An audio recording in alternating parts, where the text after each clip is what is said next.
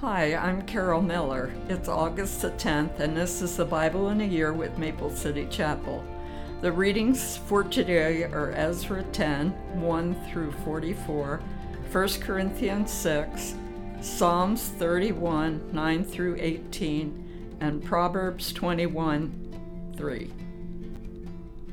While Ezra prayed and made this confession, weeping and laying face down on the ground in front of the temple of God, a very large crowd of people from Israel, men, women, and children, gathered and wept bitterly with him. Then Shechaniah, son of Jehiel, a descendant of Elam, said to Ezra, We have been unfaithful to our God, for we have married these pagan women of the land. But in spite of this, there is hope for Israel. Let us now make a covenant with our God to divorce our pagan wives and to send them away with their children. We will follow the advice given by you and by the others who respect the commands of our God. Let it be done according to the law of God. Get up, for it is your duty to tell us how to proceed in setting things straight. We are behind you to be so be strong and take action. So Ezra stood up and demanded that the leaders of the priests and the Levites and all the people of Israel swear that they would do as Shechaniah had said and they all swore a solemn oath. Then Ezra left the front of the temple of God and went to the room of Jehohanan, son of Elishabeb. He spent the night there without eating or drinking anything. He was still in mourning because of the unfaithfulness of the returned exiles. Then a proclamation was made throughout Judah and Jerusalem that all the exiles should come to Jerusalem. Those who failed to come within three days would, if the leaders and elders so decided, forfeit all their property and be expelled from the assembly of the exiles. Within three days, all the people of Judah and Benjamin had gathered in Jerusalem. This took place on December 19th, and all the people were sitting in the square before the temple of God. They were trembling both because of the seriousness of the matter and because it was raining. Then Ezra the priest stood and said to them, You have committed a terrible sin. By marrying pagan women, you have increased Israel's guilt. So now confess your sin to the Lord, the God of your ancestors, and do what he demands. Separate yourselves from the people of the land and from these pagan women. Then the whole assembly raised their voices and answered, Yes, you are right. We must do as you say. Then they added, This isn't something that can be done in a day or two, for many of us are involved in this extremely sinful affair, and this is the rainy season, so we cannot stay out here much longer. Let our leaders act on behalf of us all.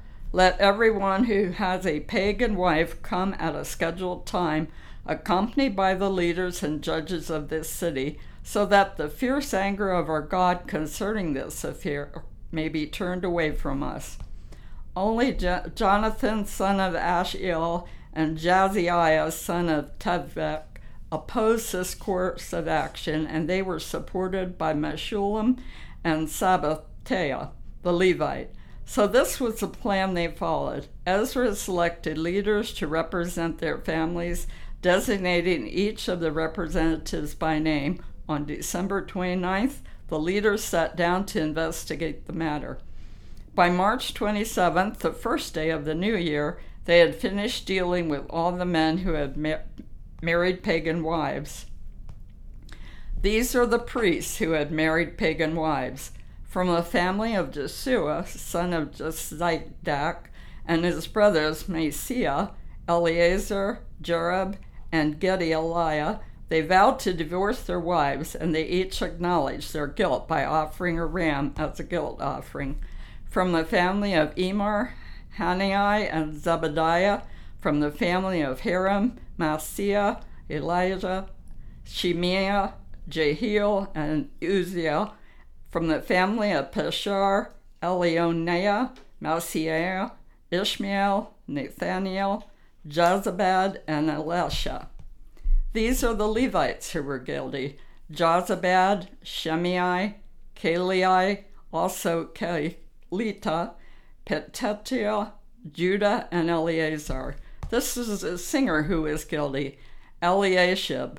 These are the gatekeepers who were guilty, Shalem, Telem, and Uri.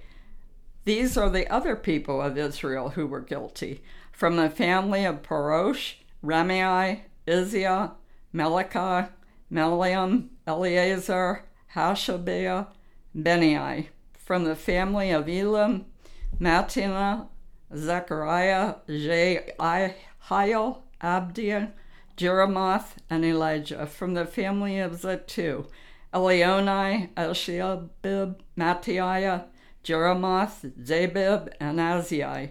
From the family of Bibiah, Jehan, Haniah, Zabai, and Athaliah. From the family of Benai, Meshullam, Malach, Edai, Jezhub, Shelah, and Jeremoth. From the family of Pathia, Moab, Adnah, Kala, Beniah, Messiah, Mattaniah, Bezalel, Benai, Massana.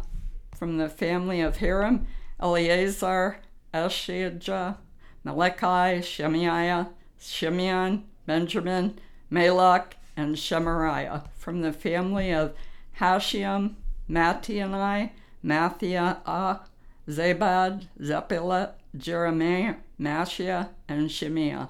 From the family of Beni, Madai, Amram, Ul, Benia, Ben Adi, Kala, Benia, Mirath, Ishabib, Madaniah, Madaniah, and Jeshua. From the family of Benai, Shimei, Shemaiah, Nathan, Adiah, Machaniabib, Shashib, Arabib, Zerah, Shemalach, Shemariah, Shalem, Amariah, and Joseph. From the family of Nebo, Jael, Madiah, Zabad, Zabiniah, Jadai, Joel, and Beniah. Each of these men had a pagan wife, and some even had children by these wives. 1 Corinthians 6 when one of you has a dispute with another believer, how dare you file a lawsuit and ask a secular court to decide the matter instead of taking it to other believers? Don't you realize that someday we believers will judge the world? And since you are going to judge the world, can't you decide even these little things among yourselves? Don't you realize that we will judge angels? So you should surely be able to resolve ordinary disputes in this life. If you have legal disputes about such matters, why go to outside judges who are not respected by the church? I am saying this I am saying this to shame you. Isn't there anyone in all the church who is wise enough to decide these issues? But instead, one believer sues another right in front of unbelievers. Even to have such lawsuits with one another is a defeat for you. Why not just accept the injustice and leave it at that? Why not let yourselves be cheated? Instead, you yourselves are the ones who do wrong and cheat even your fellow believers. Don't you realize that those who do wrong will not inherit the kingdom of God? Don't fool yourselves. Those who indulge in sexual sin or who worship idols or commit adultery or are male prostitutes or practice homosexuality or are thieves or greedy people or drunkards or abusive or cheap people, none of these will inherit the kingdom of God. Some of you were once like that, but you were cleansed. You were made holy. You were made right with God by calling on the name of the Lord Jesus Christ and by the Spirit of God, our God. You say, I am allowed to do anything, but not everything is good for you. And even though I am allowed to do anything, I must not become a slave to anything. You say, food was made for the stomach and the stomach for food. This is true, though someday God will do away with both of them. But you can't say that our bodies were made for sexual immorality. They were made for the Lord, and the Lord cares about our bodies and God will raise us from the dead by his power, just as he raised our Lord from the dead. Don't you realize that your bodies are actually parts of Christ?